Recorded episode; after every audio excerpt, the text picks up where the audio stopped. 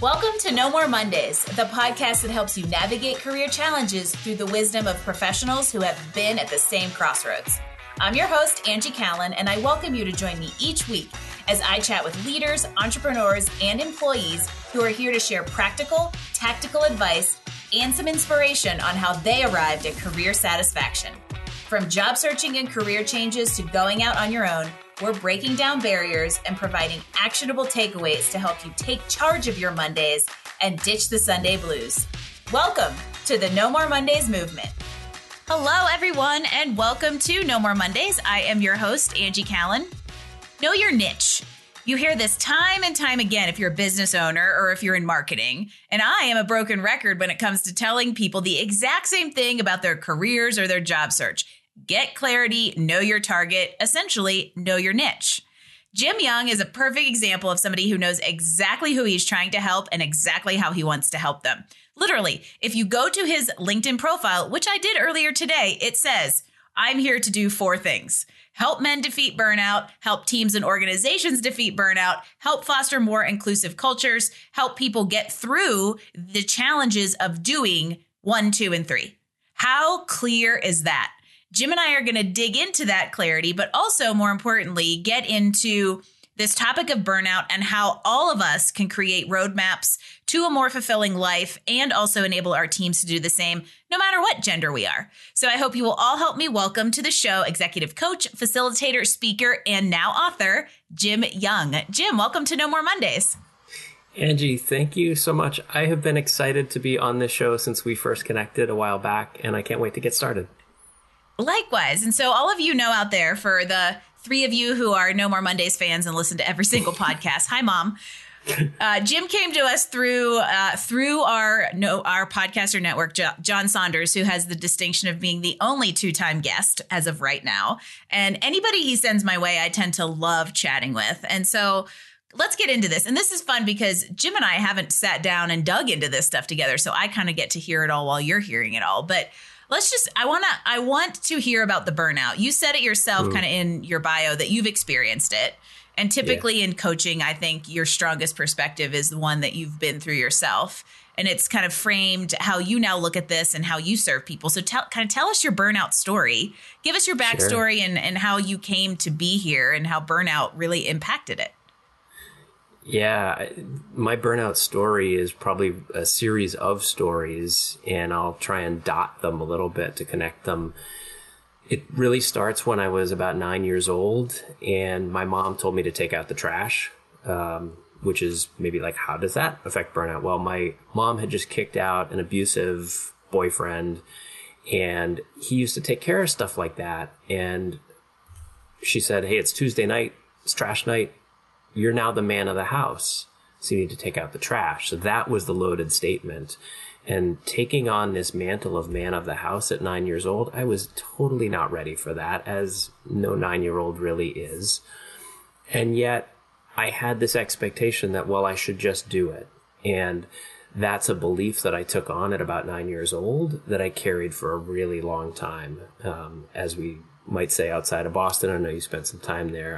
I, I carried it for a wicked long time. Wicked long time. Wicked that's, long. That's perfect. And yeah, it, so that was the first. Uh, I, I call that a burnout seed that that was planted in me was this belief that I should just man up and take take on whatever that responsibility is. I shouldn't have feelings about it. If I do, I should just shut them down, and I don't need to ask for help.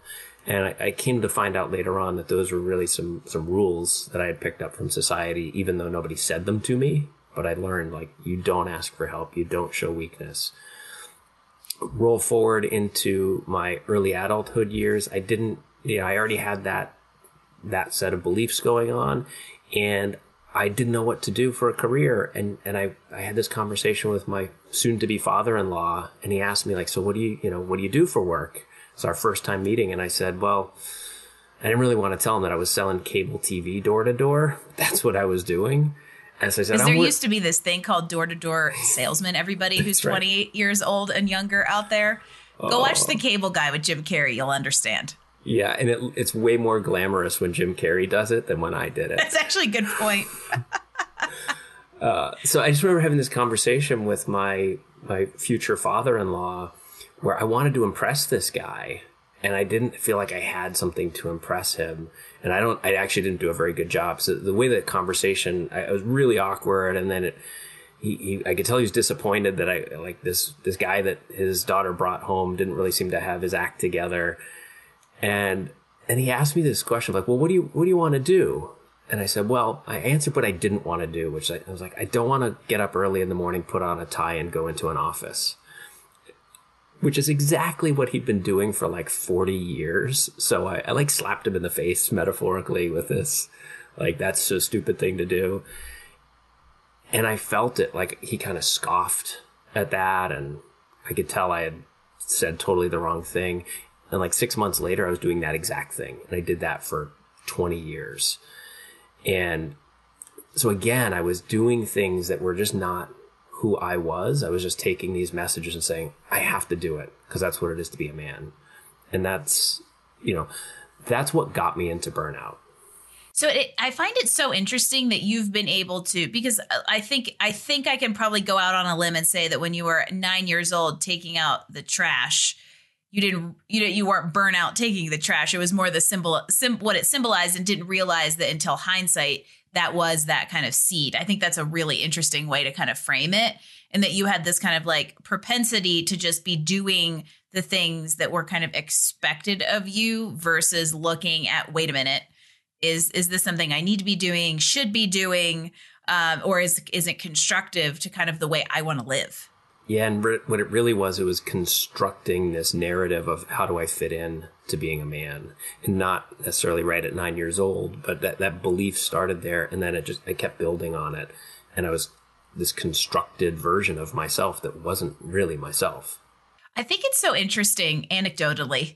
I think it's so interesting when like common themes present themselves to us. And, and this is a very good case of a common theme that was happening for years, decades that finally created this like culmination of realizations, right? But I've also been having this conversation a lot lately. And I'm like, okay, what world, what is the world trying to tell me here around this idea of what are the belief systems or the rules that have been kind of handed to us and placed upon us? Do we mm-hmm. intentionally want those or don't want those? And are they healthy for us? I explore that a ton in, in my book because what I really discovered as I as I dug into the into what had happened to me was that it was this unconscious picking up of social rules for men. And there are social rules for women there's social rules for all of us. And for men what i what i experienced was be in control be successful be strong don't ask for help don't ever reveal your emotions especially to another guy. And that combination of rules, if you actually sit down and like walk through those and you think like, is that possible? I don't think so. It's a recipe for disaster. And it, it certainly was for me. No wonder we're all just so spun up. It's really, it's really interesting. So uh, Jim knows this, and this won't air. This will air not on the day we're recording it, but today is my 10 year anniversary with my my husband Jim. And I was thinking this morning um, about like a LinkedIn post that I also haven't posted yet. So it's almost like I'm talking about all this stuff that you're going to hear about after it actually happens. um, about kind of like almost what I have learned through 10 years of marriage and how that kind of relates to our professional work because it's also intertwined. Yeah. But what is so interesting is like one of the three little pieces that I kind of jotted down as I was thinking through that is the idea of kind of our assumptions around gender roles and the mm-hmm. rules that we have have we as a society have kind of placed on that and how in you know in our relationship that has been one of the reasons not following those gender roles has been one of the reasons we're so successful because our strengths lie in varying places there instead of just forcing each of us into like what you would traditionally do as a you know as a spouse and i think that that's that rolls up to the bigger message here of kind of looking at your strengths and the way that you want to do life and work as a more constructive efficient and satisfying way to go about things versus this kind of like societal quote unquote norm. I love that you brought that up, Angie, because another part of my burnout story is in my personal life, in my marriage.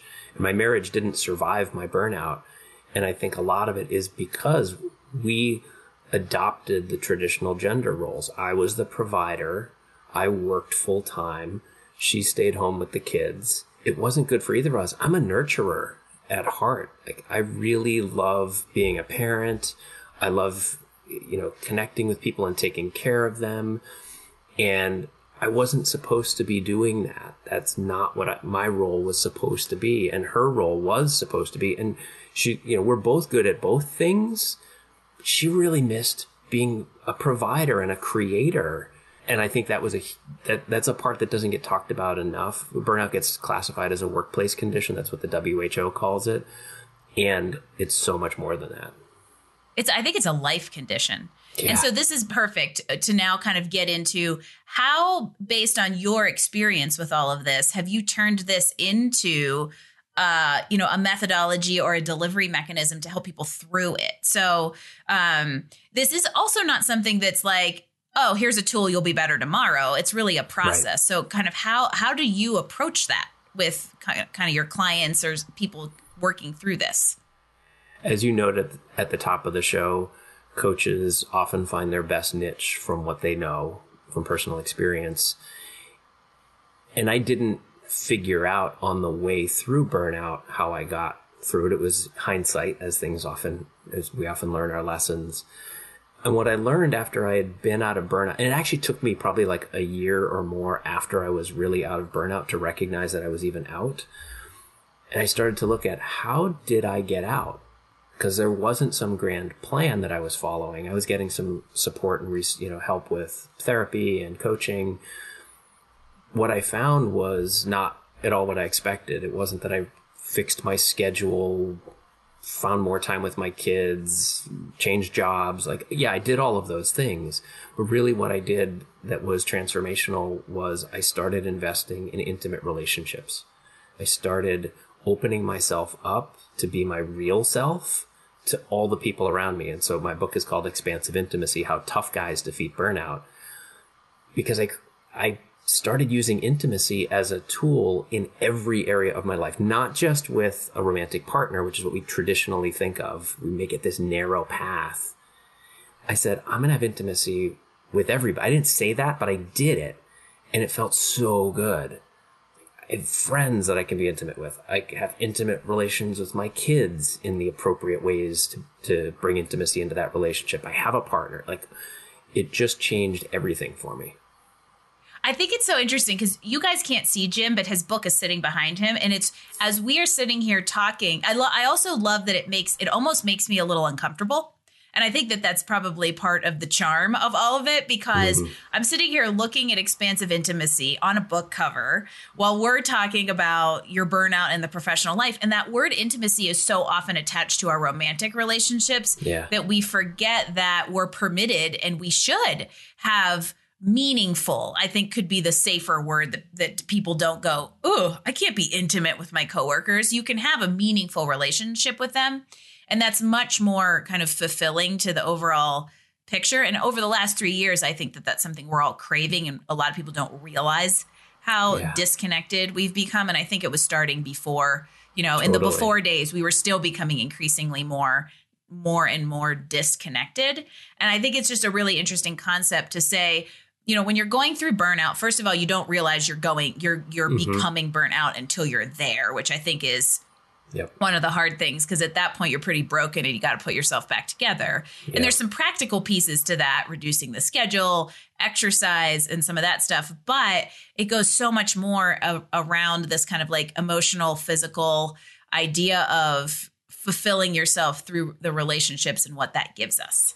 I saw something yesterday. I just want to lift it up again because it, Trevor Noah, I think, is a genius. He's he's smart. He's funny. He's so relatable, and sometimes he'll tackle a really big topic. And he had a between the scenes segment on his show where he talked about men and intimacy. He was actually talking about something that was trending for a little while on Twitter about this concept of a right to sex.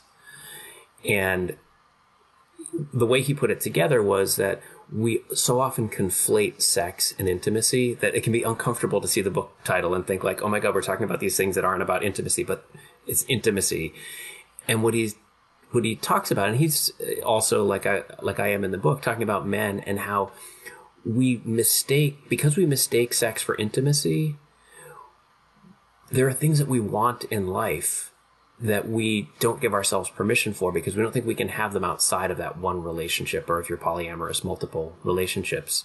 And there's one moment in that segment where he's he's making his point and he's saying talking about sex workers and how sometimes sex workers say men will show up in the hotel room or wherever and they'll say would you just talk to me or would you just hold me? And he says you know men sometimes just want to be held and the audience laughs and it's this uncomfortable like tense sort of laugh. They want it to be a joke. And it's not. Because that's not manly. Like i just want someone to hold me. Oh my god how could you say that if you're a guy? And especially i feel like american culture really perpetuates the idea that men and i love that we're talking about men. I talk a lot with other women about women the challenges women face in their professional lives and i think that this is definitely carryover applicable but i think it's so interesting because like there are very specific um, challenges that we face as the varying genders and the uh, the assumptions or rules kind of placed on us and i think what's so interesting about this is it comes to that kind of idea that vulnerability we we look at vulnerability as a weakness and Mhm. it isn't it's actually can be very very much a strength because it can lead to that intimacy and a deeper level of connection than you can get if you just have to put up that facade and go oh i'm the tough guy and i can't you know i'm not going to break down any kind of walls and i think as we get into some of the team leader stuff i want to touch on Yeah. that can really really create a roadblock to to success because you aren't willing to be open to those relationships Absolutely. And, and the subtitle of my book is How Tough Guys Defeat Burnout. And the tough guys is in quotes. It- Oh, I that's so perfect. Flip the idea of what a tough guy is because a tough guy in our modern culture takes it on the chin. Like we know that version of tough guy and it's not working so well. What's tougher is if, especially if you're one of those guys who's like, I'm a tough guy, just take it on the chin. I don't let anything get to me is to be vulnerable. That's hard. I, I, went through a process of over a period of years of instead of holding everything inside, saying like, okay, I'm going to start sharing this stuff. And it was really, it required me to be a lot tougher. It's funny because I think yesterday, and I would I would guess that it was probably at the exact moment that you were uh, tuned into Trevor Noah. Which, by the way, we're going to link that in the show notes, everybody. Please. Along with the what I'm about to talk about is I was listening to a Blink total squirrel for a second. If you have not come across an app called Blinkist, it's awesome. Go check it out. It's basically podcast meets Cliff Notes. And again, if you're under the age of 30, you're going, "Was a Cliff Notes?" But hey, there you go. Go go Google that. Um, and it, it's a book called Remarkable, and they talk exactly about the vulnerability piece and how we look at it as a weakness instead of a strength. And I'm curious, from like a practical perspective, what advice do you have for people who are like in this place? Maybe they know they're burnt out, or they see it coming around the corner. They're overwhelmed. They're struggling to be vulnerable and to create that those healthy, intimate relationships. You know, what advice do you give them? I'm going to show, not tell.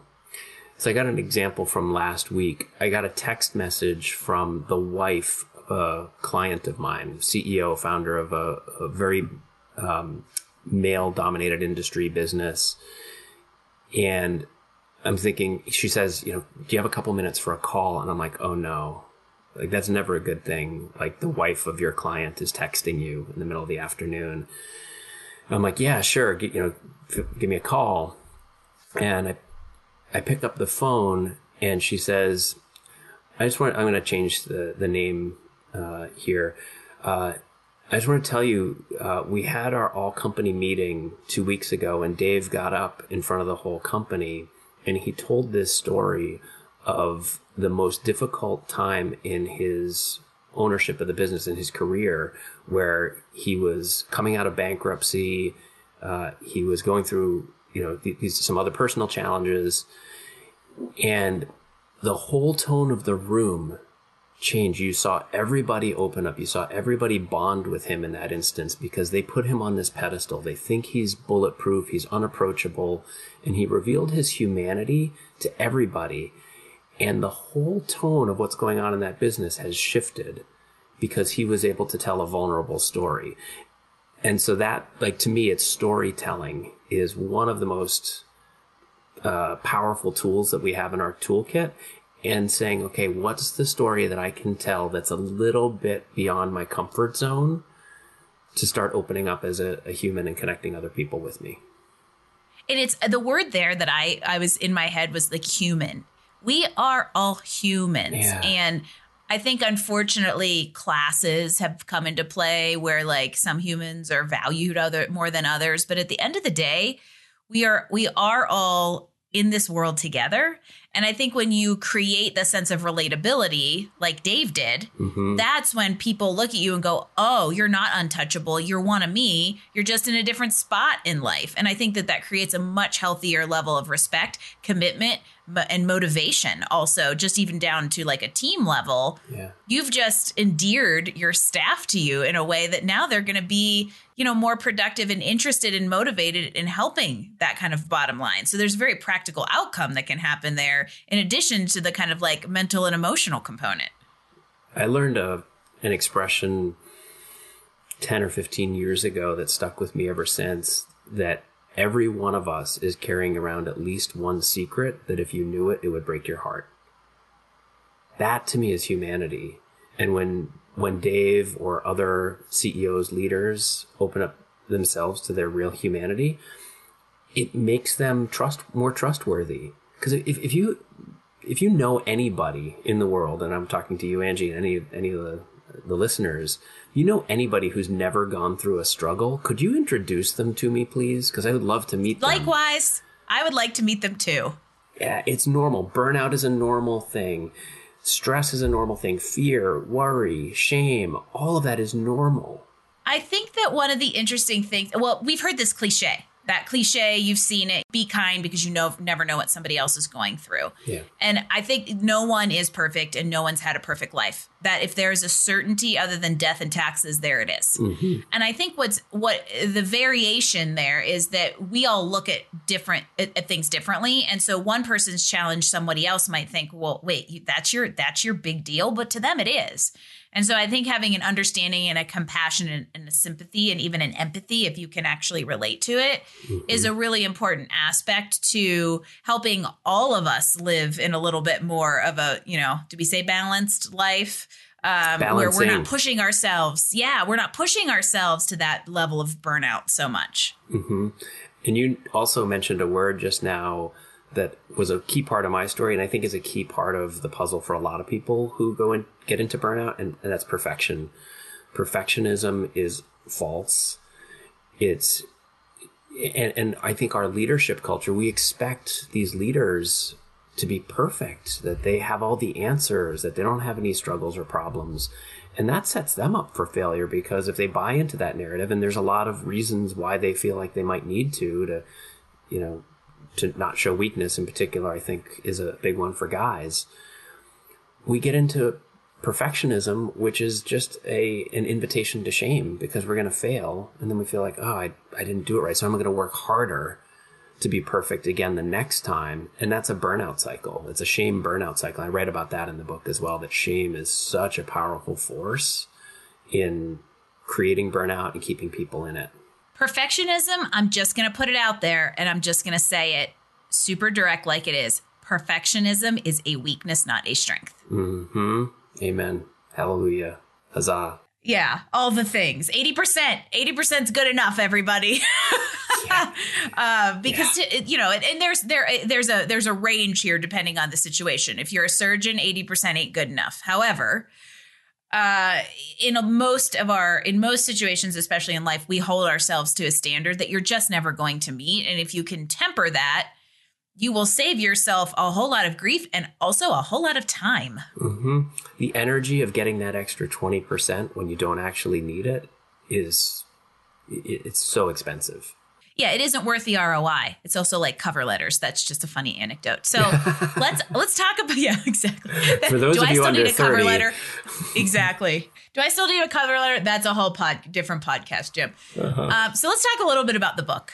Uh, Uh-huh. Yeah. I love that it's been peppered in throughout, but I would love for to just kind of hear your experience in finally getting to put this out there to the world and what people are going to get out of it when they go pick it up. Yeah, thanks for that invitation. When I think about the book and the whole journey of it, it's kind of a blur. I wrote the book in less than a year. I'd been thinking about writing a book for quite a while. I had multiple ideas and I remember having a distinct conversation with a friend of mine who's a literary agent about four years ago. And I'd first started my business. I said, I want to write a book. And she said, wait a few years. and when I did, it was the right time. I'd done some work about a year and a half ago with somebody around some branding. And I got super clear, as my LinkedIn profile suggests, of what do I do? What is my niche? And I was like, oh, I'm a burnout coach for men for organizations. And then I knew, like, oh, the, the story that I want to tell is in service of being vulnerable to my own story, to model some things, to crack open the, hey, it's okay when we go through this. But also, I hadn't seen any resources out there that were specific to men's burnout. I'd seen some really fantastic resources that spoke to women's experience of burnout or millennials' experience of burnout. And I wanted to take something that I was seeing in a lot of my clients and start to put something together. So what, what people can expect in the book is I do a bunch of stories. I tell my own story. I tell a lot of other men's stories because I want people to see the relatability of this issue. So defining burnout, because it's a little fuzzy for a lot of people. So I walked through a lot of that. But actually, as I was writing the book, my developmental editor gave me a comment one day. I had, he said, um, what's the role of stigma in this stat that I was quoting? And I was like, huh, I don't know. It's a great question. I went out and I started doing some research and that very quickly led me into shame. I was like, oh, shame is such a huge part of burnout. For me, it was, and I think it is for a lot of guys. And I then interviewed a lot of guys around that. And it, it is like those rules I commented on before be successful, be strong, don't ask for help, don't reveal your emotions if we don't adhere to those rules, we're labeled. We're called names. They're all in the category of weakness, and that's not masculine, and it creates shame. And so we're running away from that all the time, and sometimes running ourselves in circles into burnout. The two biggest fears we all have, if you really get down to the root of it, is that we're not good enough or yeah. we won't be accepted. Yep. And that's where this all comes from. And I think it's just so like beautifully ironic in a way that the very topic we're speaking of had no resources out there. Because mm-hmm. it is a taboo topic no one wants to address. So who was going to write the book on men's burnout because we shouldn't talk about men's burnout yet there is very much needs to be talk about men's burnout. So yeah. I'm very glad you fulfilled that niche.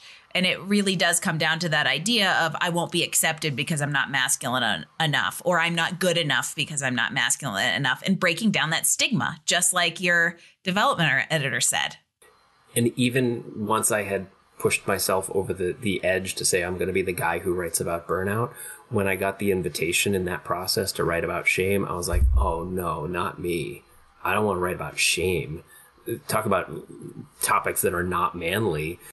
Yeah, who and, and who wants to go compete with Brene Brown? Yeah, but I mean, still huge inspiration. I was psyched. My book is sitting next to her book in my local bookstore. I was like, oh my god, oh. that's a moment. Well, and it's in a, in a way, she she may have kind of uh, pioneered a path. Oh yeah, to make shame as a topic a little less taboo to speak of, which left room to therefore speak specifically around shame in men and the vulnerabilities and all the things that kind of culminate into this burnout. Totally.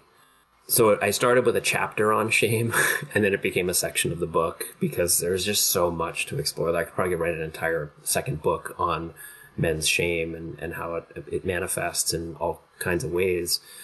What I saw though was this really interesting dynamic that okay, so so burnout was a big factor that got me into shame. I was running away from these, you know, barbs that I might get thrown if I wasn't manly enough. But once I got into burnout, it kept me in because like I can't say I'm burned out as a guy. That's shameful. That's even doubly shameful. And eventually it broke me. I was I was literally laid out by the state of burnout that I was in, and I had to start sharing. I just had to start talking about it. Therapists, uh, support groups, mentors, friends, eventually, you know, lots of people and what I discovered, this is how I discovered expansive intimacy, was that when I shared my shame, and this is a, a teaching that I learned from Brene Brown, uh, some of her books, when I shared my shame, instead of getting the rejection that we fear, what I got was accepted. I got seen and I got like, oh yeah, I've been through something like that too. And I, cre- and we created a bond and I was like, oh, now I can be myself. I can talk about what's real. And that's where expansive intimacy got born. I just got a little bit of the chills because basically it, at the very in a very like at its very core it's the things that we feel are our biggest weaknesses typically end up being the biggest opportunity to connect. So going all the way back to yeah. that idea of how can we be more intimate? If you're actually if you're vulnerable vulnerable, it will perpetuate a much more positive cycle than the negative reaction that we tend to make up in our heads. Yeah, exactly. It, there's so much fear sitting there, and if we just kind of prick that balloon of fear and allow ourselves to take the risk, which chapter 12 of the book is my my one semi-prescriptive part of the book because everybody needs instructions and a, and a, model, and that's what we love in, as a society. Um, so, and you you teased it out a little bit. Like, there's no quick fix here. I'm not offering that because it, there just isn't one for such a complex issue as burnout. But taking risks to reveal ourselves to people in ways that open up our ability to be seen and to see each other, and then have all these ways that we can be with each other in relationships. We can uh, talk about our fears. We can talk about our stresses. We can celebrate our joys, which again, not manly to be joyful, but I'm joyful. And so it's, you know, yeah, so there's a, there's a little bit of prescription in uh, chapter 12, but it's really ultimately it comes down to taking risks to be yourself. Open up. It's worth it. Yeah. Yeah, well said. Heck yeah. All right, yeah. so we're going to shift gears. And speaking of like practical little pieces of advice and prescriptions, uh, we're gonna do a little. Let's do we call? I don't know if I should call this a game anymore. We've got to figure it out. But oh, I love games. I call it rapid fire recommend, recommendations. It isn't really a game and it's not really rapid. So if you've got a suggestion on what I should really call this after experiencing it, you can let me know, Jim. But Excellent. the first question is we just kind of get to know you and and how you tick is. Uh, what's your most memorable travel destination? Ireland. I flew there with my uh, then fiance to go see U2.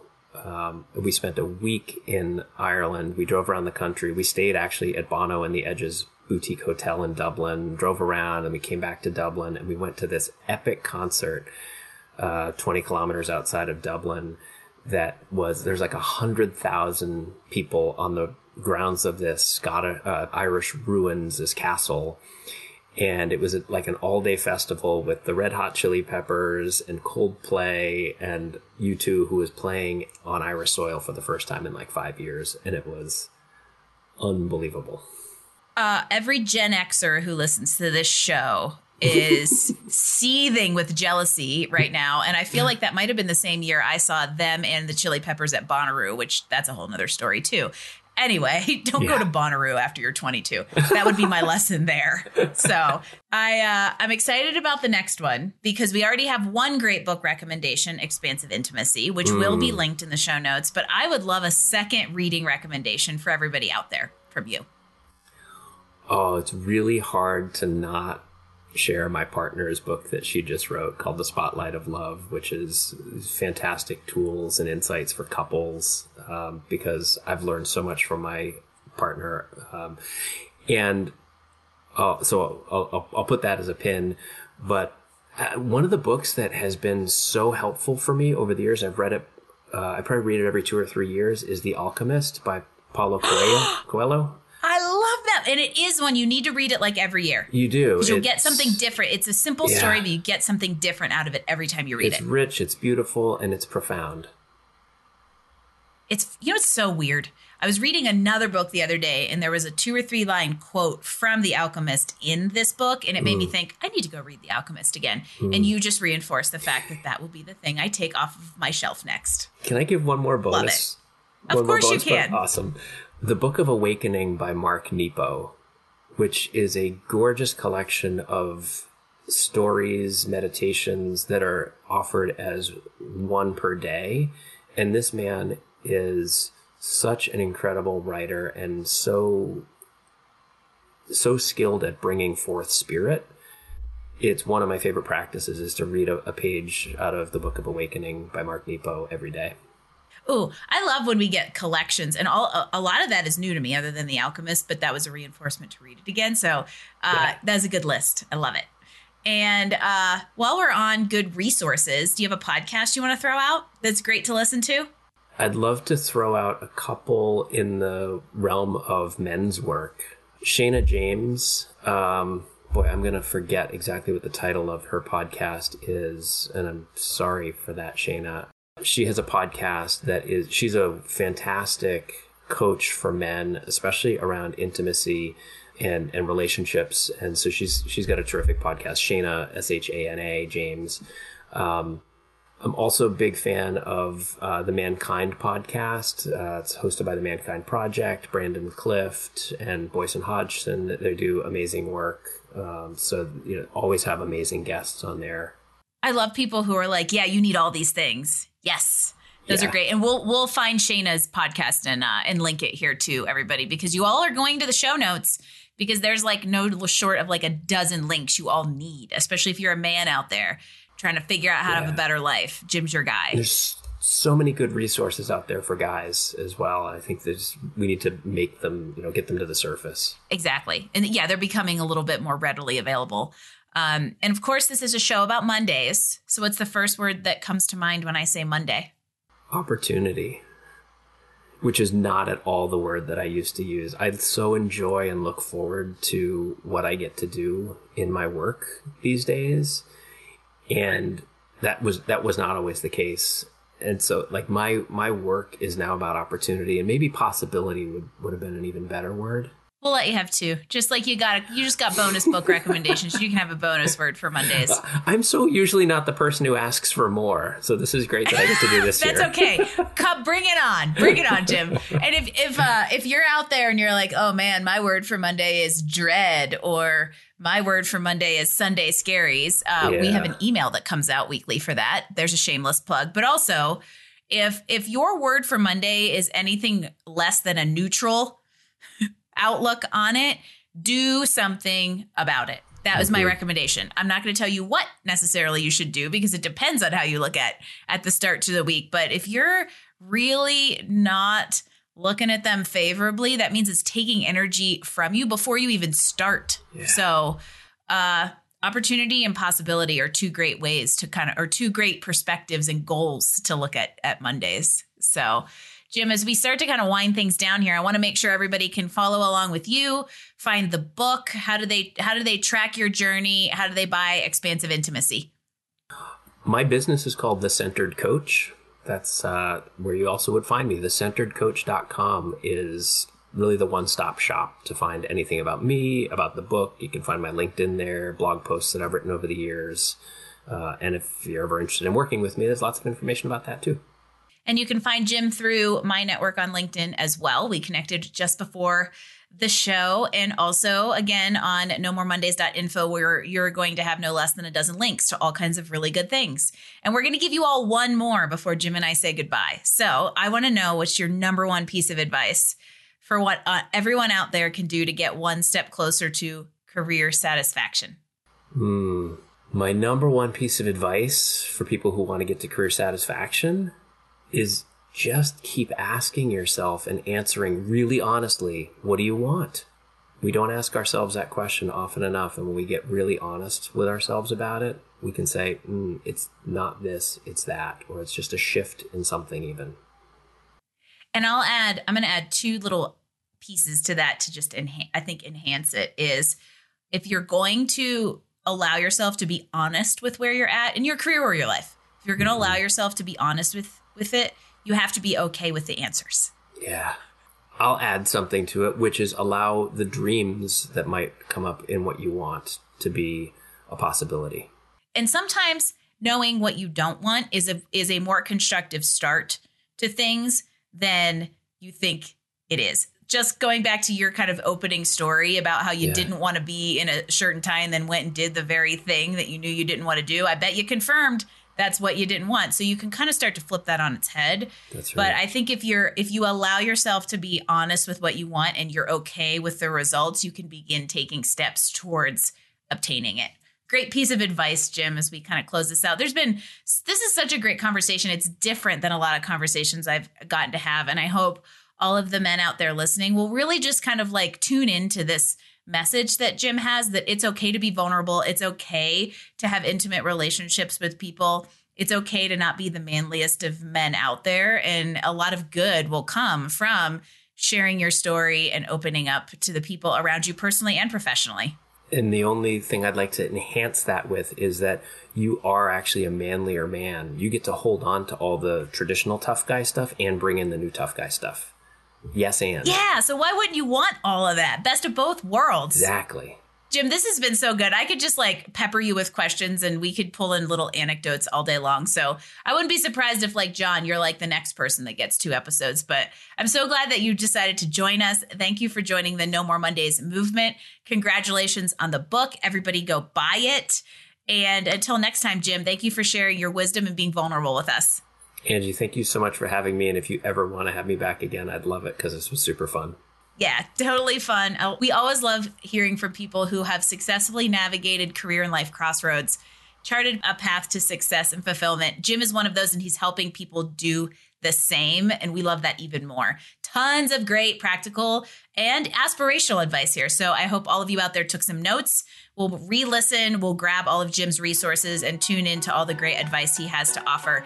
And for all of you out there listening, I would love for you to subscribe to No More Mondays. Leave us a five star rating because Jim and I are the two coolest people on earth right now. and it's a huge help as we continue to inspire people to have a more fulfilling life everywhere with these kind of great stories. Uh, leave us comments, feedbacks, guest suggestions. Grab the show notes at nomoremondays.info, and I will see you next week when we drop another episode of No More Mondays.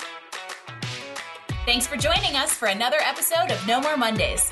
Tune in next week as we bring you more insights and actions to help you improve your professional life and find career satisfaction. Don't forget, Visit us online at nomoremondays.info for all the details, show notes, and recommendations from this episode. No More Mondays, we drop new episodes every Wednesday. No More Mondays is brought to you by Career Benders Inc. in partnership with executive producer Jane Durkee. For more information about career coaching, resume writing, personal branding, recruiting, and entrepreneurship coaching services, visit our website at careerbenders.com.